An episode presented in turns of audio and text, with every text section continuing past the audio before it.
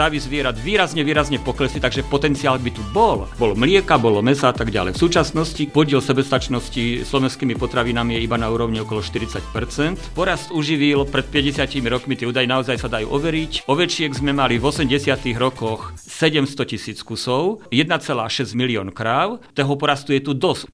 PM Voice Studio vám prináša podcast Univerzity Mateja Bela. V roku 2022 sme oslávili 30. výročie vzniku našej univerzity. V tomto podcaste s poprednými pedagógmi otvárame zaujímavé a aktuálne témy. Moje meno je Peťo Magurský a vy, vitajte pri počúvaní. Máme už za sebou časti o klimatickej kríze, o financiách, o daniach a vždy sme nejako spomenuli aj to, že sa to týka každého jedného z nás – Našou dnešnou témou budú ekologické a environmentálne funkcie trávnych porastov. Možno by ste povedali, že trávne porasty sú niečo, čo ide ďaleko mimo vás, no opak je pravdou. Aj tu môžeme tvrdiť, že ovplyvňujú život každému z nás. Naším ďalším hostom v UMB podcaste je Jan Tomáškin. Vitajte, dobrý deň. Ďakujem srdečne. Našim poslucháčom želám dobrý deň. Jan Tomáškin už 20 rokov pôsobí ako vysokoškolský učiteľ na katedre životného prostredia na Fakulte prírodných vied Univerzity Mateja Bela. Dlhoročné teoretické a praktické skúsenosti má predovšetkým v environmentálnych, ekologických a poľnohospodárskych vedách. Ako som povedal, našou témou budú funkcie trávnych porastov a preto by bolo asi najlepšie najskôr objasniť samotné trávnaté porasty aj pre laického poslucháča, O čom teda ideme hovoriť? Čo je to biom trávnych porastov? Tak trávny biom je termín odborný, ktorý sa venuje trávnym porastom. Dá sa nahradiť aj slovom zrozumiteľnejším, ako je trávny ekosystém. Biom znamená, že ide o trávne ekosystémy geograficky širších území, proste na väčšej ploche. Trávny biom, v ňom dominujú trávy, sú to cievnaté, vyššie cievnaté rastliny, ktoré patria do čelade E, lipnicovité, čiže odborne poáce. Je to čeľaď e, veľmi druhovo početná, e, zahrňa okolo 12 tisíc druhov, ktoré sú zatriedené do 760 rodov. A po týchto všetkých číslach môžem potvrdiť to, čo som v úvode naznačil, že týka sa nás to všetkých a, a týka sa to každého z nás? Áno. Ovplyvňuje nám to život? Áno. Trávny porast je ekosystém terestrický, zaberá plochu na planéte Zem Rôzne literárne zdroje uvádzajú ten interval od 37 až do 40 z plochy suchozemskej zeme. Neviem presný údaj za les, ale myslím si, že je na prvom mieste zo všetkých e, proste známych ekosystémov terestrických. No a vývojom spoločnosti prešli potom do popredia trávne porasty umelo založené človekom? Áno, prirodzene najskôr boli e, v podstate e, prirodzenou formou vytvorené porasty, Pôvod sa odhaduje, že vznikali v Treťohorách v terciére, zhruba 25 rokov pred, miliónov rokov pred e, našim letopočtom v časti terajších Spojených štátov amerických, čiže v Severnej Amerike. No a ďalšia expanzia potom, taká významnejšia, bola pred 2,5 miliónmi rokov už do celého sveta. Treba povedať, že trávny poraz je, je ekosystém, alebo teda bióm, vyskytujúci sa na všetkých e, kontinentoch planéty. V podstate najnovšie práce hovoria, že výskyt sa zaznamenal aj v Grónsku alebo v Antarktíde.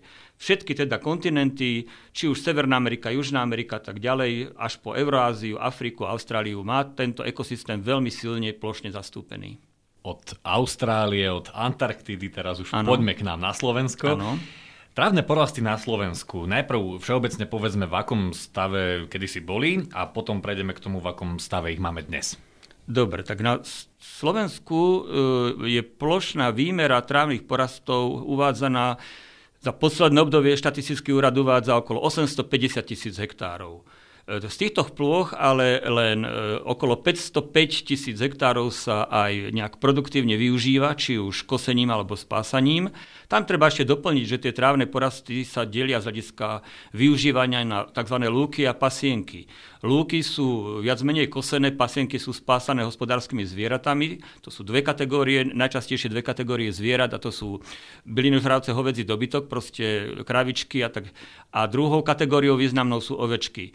Trávnu hmotu spása síce aj koza alebo aj hydina, ale ich podiel na Slovensku je veľmi nízky. Na Slovensku je e, v trávnych porastoch v panenskej prírode okolo 110 druhov sa uvádza, kým vo svete je ten počet, ako som naznačil, až 12 tisíc druhov, mm. trávnych, e, teda tých trávnych druhov. Aké využívanie? Tak som naznačil, že len okolo 500 tisíc hektárov, čiže e, ešte jedna tretina je, je nevyužitá. No a dáva predpoklad potom tzv. pustnutiu krajiny, je to termín, ktorý vystihuje tú, tú opustenosť týchto porastov, dochádza k samonáletom drevín, k, k náletom inváznych rastlín a k ich rozširovaniu, čo sú všetko negatívne dopady na polnospodárskú krajinu.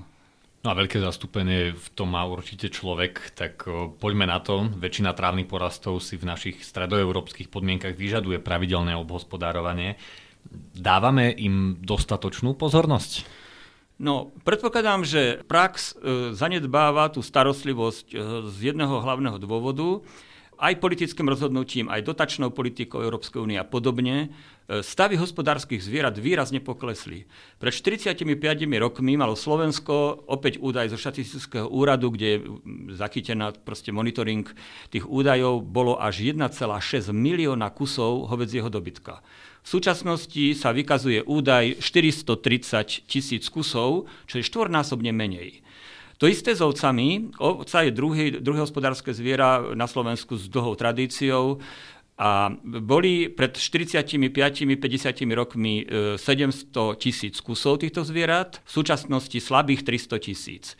A keďže chýbajú zvieratá ako konzumenti, tak potom agronóm alebo spravovateľ tej krajiny nemá ani veľký motív e, tie trávne porasty s ďalšou energiou, či už e, do strojov, do ľudskej práce obhospodarovať, keďže nemá komu poskytnúť krm. Proste zvieratá, ich stavy sú znížené a tým pádom ako keby sa to míňa účenkom, komu vyrobený krm vlastne poskytnúť.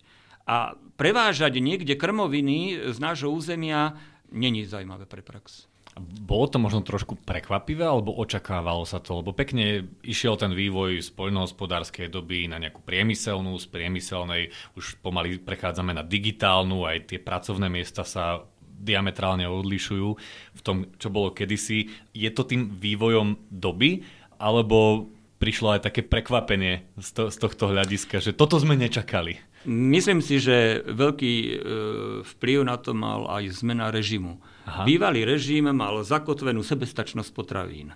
Každý proste dokument e, sa zaoberal tým, aby Slovensko, alebo teda Československo malo sebestačnosť v potravinách a preto aj tie počty zvierat v 80. a 90. rokoch boli vysoké.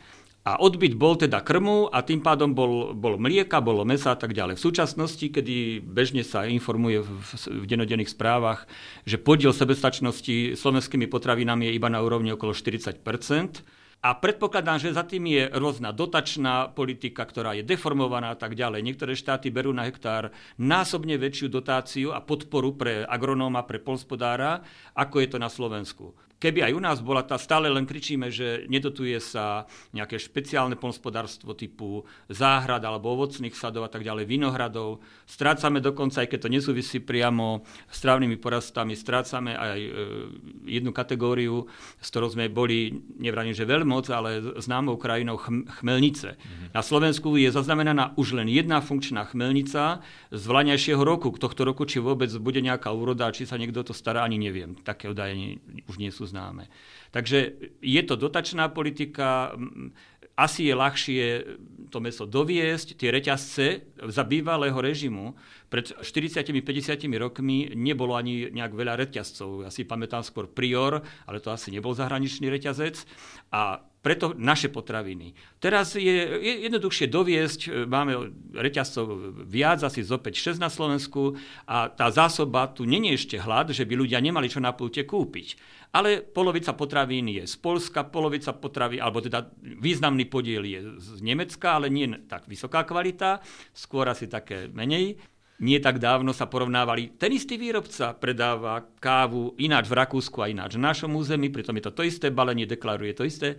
Takže ľudia, ľudia majú, hovorím, ponuku tých potravín nižšiu a je to, tých deformácií je zaiste veľa a ja vidím za tým hlavne nízku výkupnú cenu, keď sa e, celý reťazec skontroluje, kto na ňom zarába, tak sa hovorí, že skôr ten e, predajca, ani nie ten prvovýrobca agronóm, teda ten polspodársky podnik alebo farmár, ani nie ten spracovateľ, ale tú maržu si nabalujú, teraz to podrobne hodnotia aj Česká republika, som minule zachytil k tomu program, kde idú veľmi podrobne skúmať, kto sa nabaluje najviac na tom konečnom výrobku potravinárskom. Takže to, tých dôvodov je viac. Paradoxne sú štáty, Polsko a tak ďalej, ktoré vidia vyrábať a zaplaviť aspoň tú vyšegrádskú štvorku svojimi potravinami. Čiže pokles záujmu o trávne porasty vychádza najmä z poklesu stavov hospodárskych zvierat. Myslím si, že áno. Vy ste tam spomenuli aj to, že tá sebestačnosť je cca na úrovni 40% Myslíte, že máme väčší potenciál? To, to je prvá otázka. A, a druhá, či sa môže stať, že budeme raz od toho odkázaní, že sa, že sa k tomu budeme musieť vrátiť?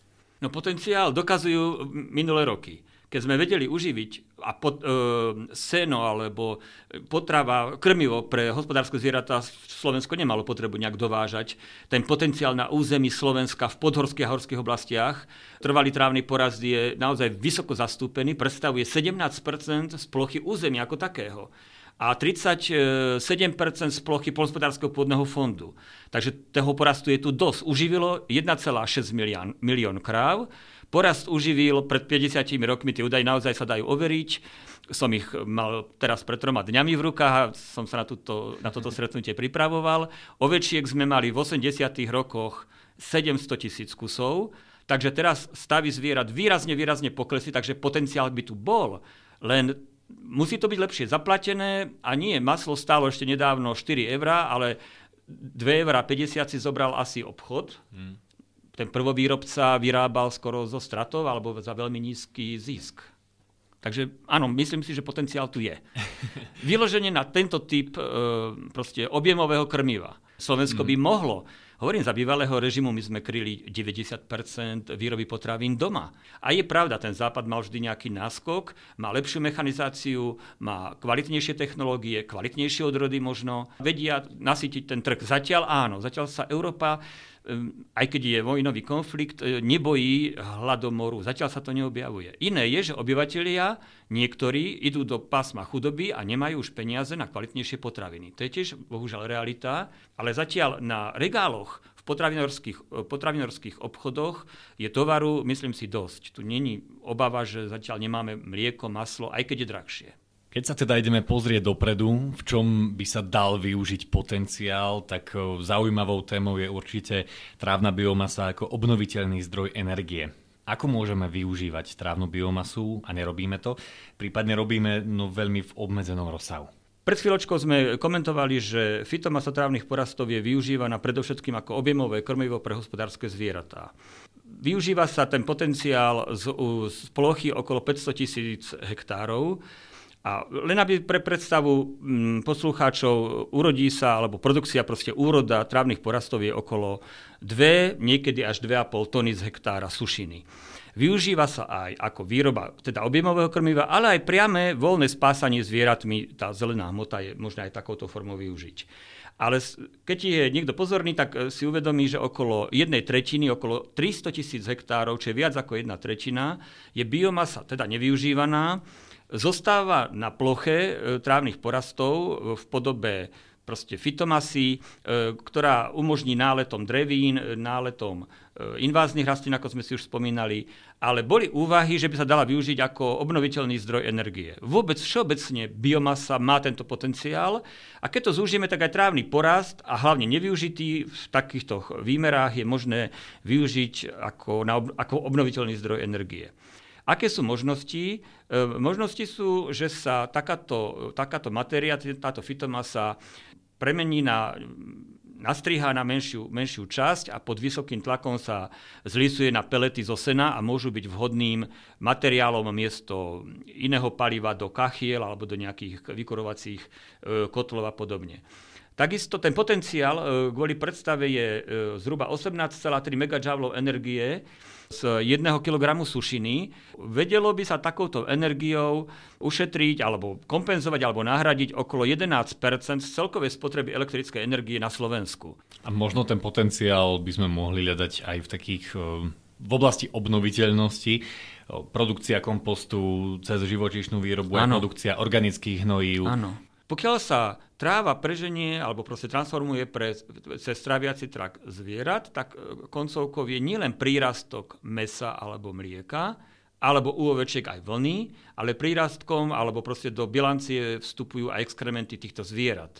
A v podstate nám obohacujú pôdu organické hnojiva. Dá sa z toho vyrobiť. Ak sa pasú priamo na paši, tak exkrementy e, sa nachádzajú priamo na danej ploche, alebo ak je to v kravinoch a podobne, tak sa vyrába z toho maštálny hnoj a opäť slúži pre polnospodárskú výrobu, napríklad hnojenie ornej pôdy a podobne.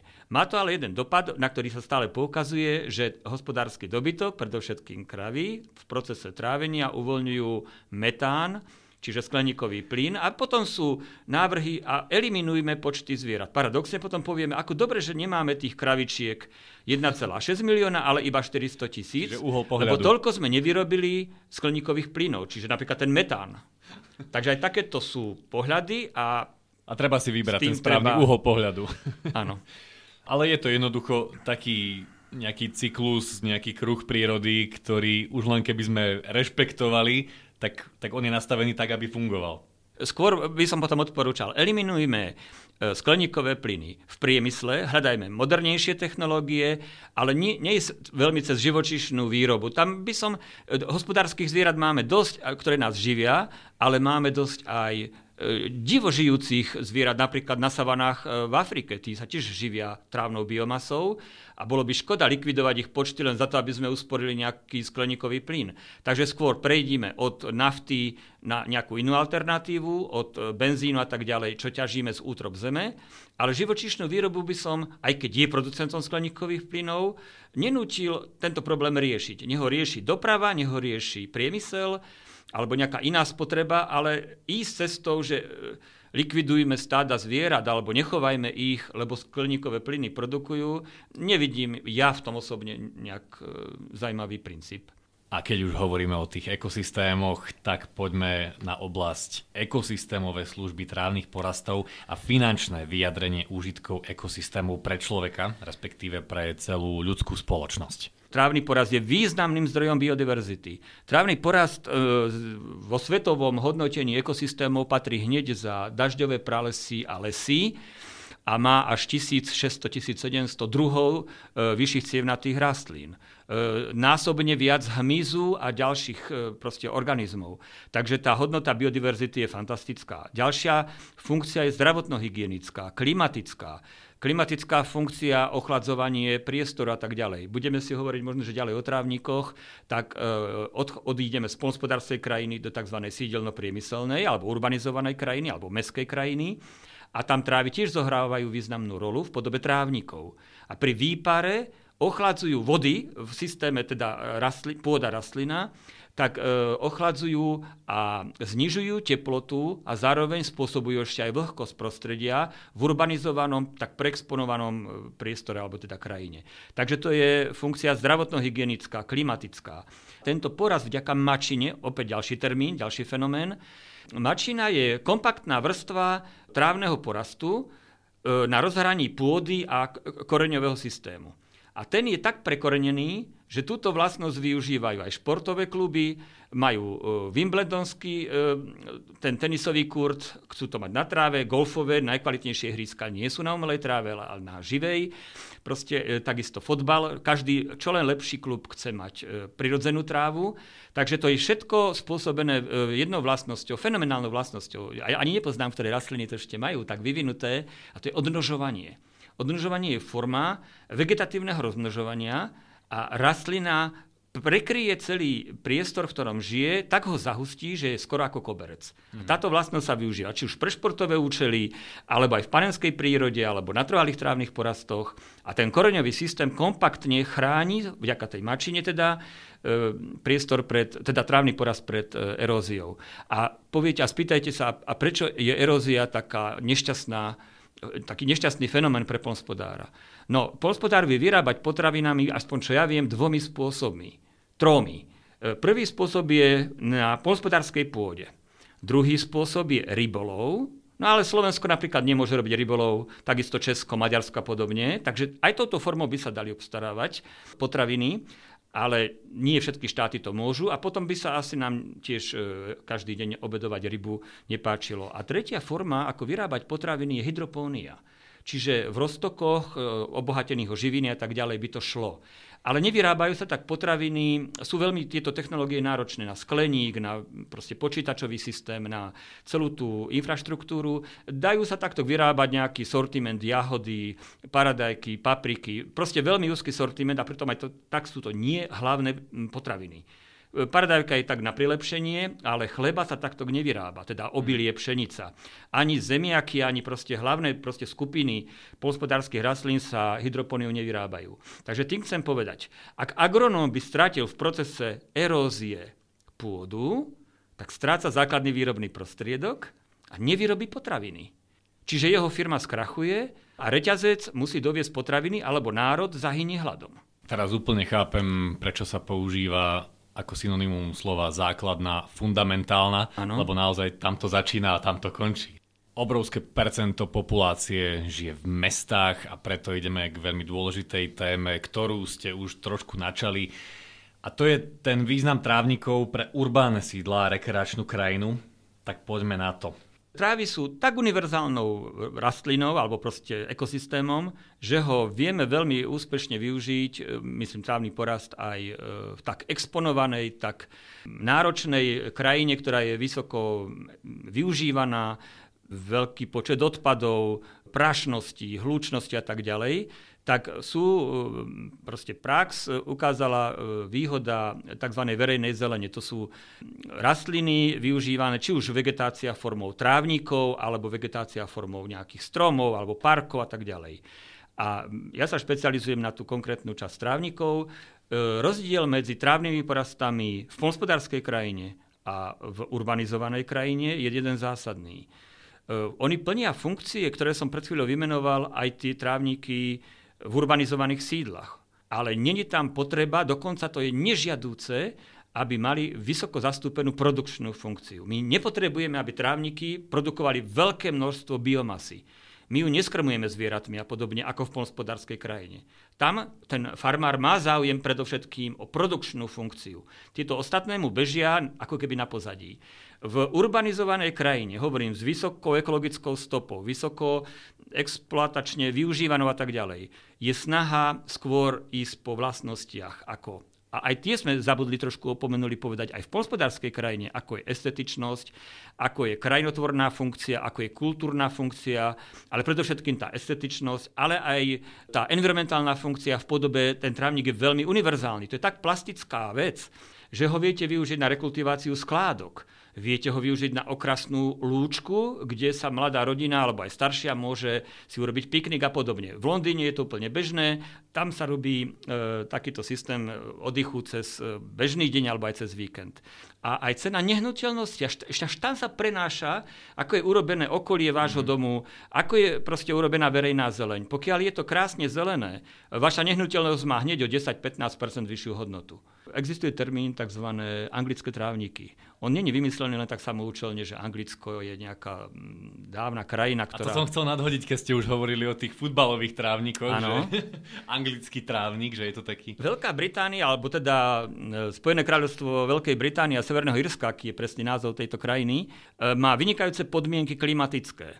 Presne pasujú na trávne porasty aj v polnospodárskej krajine e, je tam podiel veľmi vysoký, takisto aj Írsko, takisto aj e, Švajčiarsko alebo Rakúsko, ale majú neskutočne luxusné trávniky, Cambridge, Oxford, Londýn, to sú mesta, nádherné univerzitné centrá, kde sú trávniky urobené naozaj fantastický, ako ozdobné, ako okrasné, čiže s estetickou funkciou.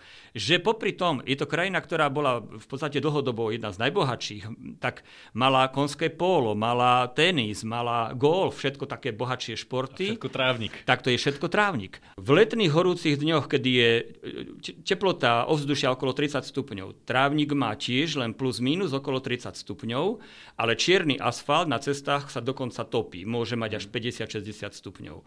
Takže táto vlastnosť je fantastická. Ďalšia vlastnosť je, dokonca priemyselné závody robia okolo svojho okolia rôzne zóny trávnikov alebo trávnych porastov, ktoré tlmia napríklad zápak, zachytávajú špínu, prách, proste nečistoty zo vzdušia. Takisto ťažké kovy sa, prepačte, trávne porasty sa dajú využiť ako fitoremediačný materiál. Proste rastliny, ktoré očerpávajú z pôdy, potenciálne ťažké kovy a podobne, vedia ich akumulovať v koreňovom systéme, ktorý neslúži ako potravina, ale nepúšťajú ťažké kovy e, do nadzemnej časti rastliny.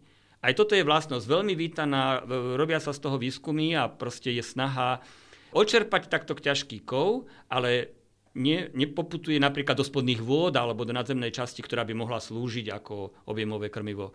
To sa dá využiť aj v hospodárskej krajine, ktorá je exponovaná napríklad na ťažké kovy alebo aj v urbanizovaných sídlach. Takže tá vlastnosť zmiernenie klimatických dopadov, prehrievanie miest, výparom a tak ďalej, tá plocha je výrazne e, chladnejšia a človek ju... Je aj druhá možnosť, a to je e, hladina vody. Tá má tiež túto vlastnosť, že ochladzuje daný priestor. Takže bohatšie mesta majú fontány, majú jazierka, majú urobenú rieku nie v mantineloch nejakých, ale práve naopak, v meandroch, aby čo najviac vody prúdilo mestom, tak je to urobené v Londýne, Stemžov a podobne. Keď to teda počúva niekto, kto už si povedal, dobre, bolo to v rovine teórie, a dnes, ako to môžem ja posunúť aj nejako do praxe a, a spraviť preto niečo? Vieme v tejto oblasti nejako začať sami od seba? Áno, aj Banská Bystrica má sadovnícky podnik, ktorý sa stará o zeleň, je e, aj medzi sídliskovými blokmi a tak ďalej, e, aj keď to není prvotriedný trávnik, lebo aj na to sú e, triedy kvality trávnikov, tak je to síce taká priemernejšia, ale tie funkcie zabezpečuje. No a čo s tým? No tak využiť každú takú nejakú plochu nevyužitú, ktorá slúži skôr ako také odpadisko alebo také rumovisko, tak sa snažiť ju zveľadiť cez vegetáciu, cez výsadbu, Existujú tzv. komunitné záhrady, ktoré splnia aj tento účel a zároveň aj spájajú ľudí. Niečo so zájmom tam prídu urobiť, zasadia si tam e, tu, tie rastliny alebo teda ten trávnik, majú tam pikniky. Videl som to v Radvani, je to urobené hneď na začiatku ako evangelický kostol. Takže toto je ďalšia forma spája aj ľudí a aj niečo užitočné sa spraví. Dokonca to tak ďaleko už ide, že tie trávniky sa ako lúčky sadia do cintorínov a je snaha utlmiť nejaké mramorové pomníky, ktoré tam za drahé peniaze ľudia montujú jeden za druhým. A pritom vydržia možno, že 200 rokov, ale už potom tá ďalšia generácia, 5., 6., už ani nevie, kde je ich pra človek, teda pochovaný. Tak sú lúčky, kde sa voľne vysype popol a podobne a je to ekologické, vo zvolení je taká lúčka, takže aj toto cestou sa to dá urobiť, aby aj takéto objekty, kde je samý betón alebo proste mramor, sa premieniali na prirodzený priestor, kde sa dokonca dajú pochovávať nebožtíci. A dokonca... Druhá forma je, e, čo som už spomenul, aj skládky sa re- rekultivujú nánosom zeminy, no izolácia a tak ďalej, nános zeminy a na to idú trávy. Ďalšia forma je e, moderné a hlavne také bohatšie mesta a hlavne tam, kde sa ekologicky rozmýšľa, sú tzv. strešné trávniky. Čiže pokiaľ sa budova staticky nadimenzuje, aby uniesla nejakú vrstvu zeminy, tak veľ, veľmi vďačnou formou je vysiať na jej povrchu vegetáciu, veľakrát je zastúpené sú trávy, proste e, lipnicovité a slúži zase ochladzovací efekt, estetický efekt, je to síce drahší pás, ale prináša to ten efekt. Ďalej e, v Paríži som videl napríklad bývajú e, vertikálne dokonca kolmice na honosných budovách, e, vysádzané vegetáciou, trávami a podobne. Ale aj v Prahe sa to objavuje. Praha sa týmto, touto metódou proste skrášľuje. Ďalšie ešte využitie ma napáda. Tiež v mestách, ktoré majú dopravu trolejbusovú, sú e, trate, kolejnice z obidvoch strán, ale aj zo stredu, vysádzané trávnikmi. Ja keď som to prvýkrát videl, tak ma hneď nenapadol moment, hovorím estetický. No nie len estetický. Plní to aj tú funkciu protivibračnú a protiprachovú. Zachytáva to prašnosť, nejde do širšieho priestoru, aby ľudia na zastávkach boli hneď e, proste zaprášení. E, tá tráva to pekne pohlcuje, áno, daždík a podobné zrážky to spláchnú, ale nešíri sa to do nejakého priestoru v podobe nejakých e, mikročastíc a podobne prachových častíc. A druhá vec, aj vibrácia kolajníc aj celého priestoru, kade vedie trať, je výrazne tlmená. A vibrácia rovná sa hluk, čiže sa stiahne vlastne hlučnosť hmm. pre taký priestor. A v meste je podnetov na hlučnosť veľmi veľa. Tak ak odbudne aspoň doprava, aj to je veľké plus. No pán Tomáš, kým myslím, že by sme pokojne mohli aj ďalšie dve časti nahrať, nielen jednu, ale na dnes myslím si, že tých informácií nových aj pre mňa, myslím si, že aj pre poslucháčov bolo viac než dosť. Ďakujem, že ste prišli, že ste si našli čas. Ďakujem srdečne, pozdravujem vašich poslucháčov, prajem všetko dobré. Dovidenia.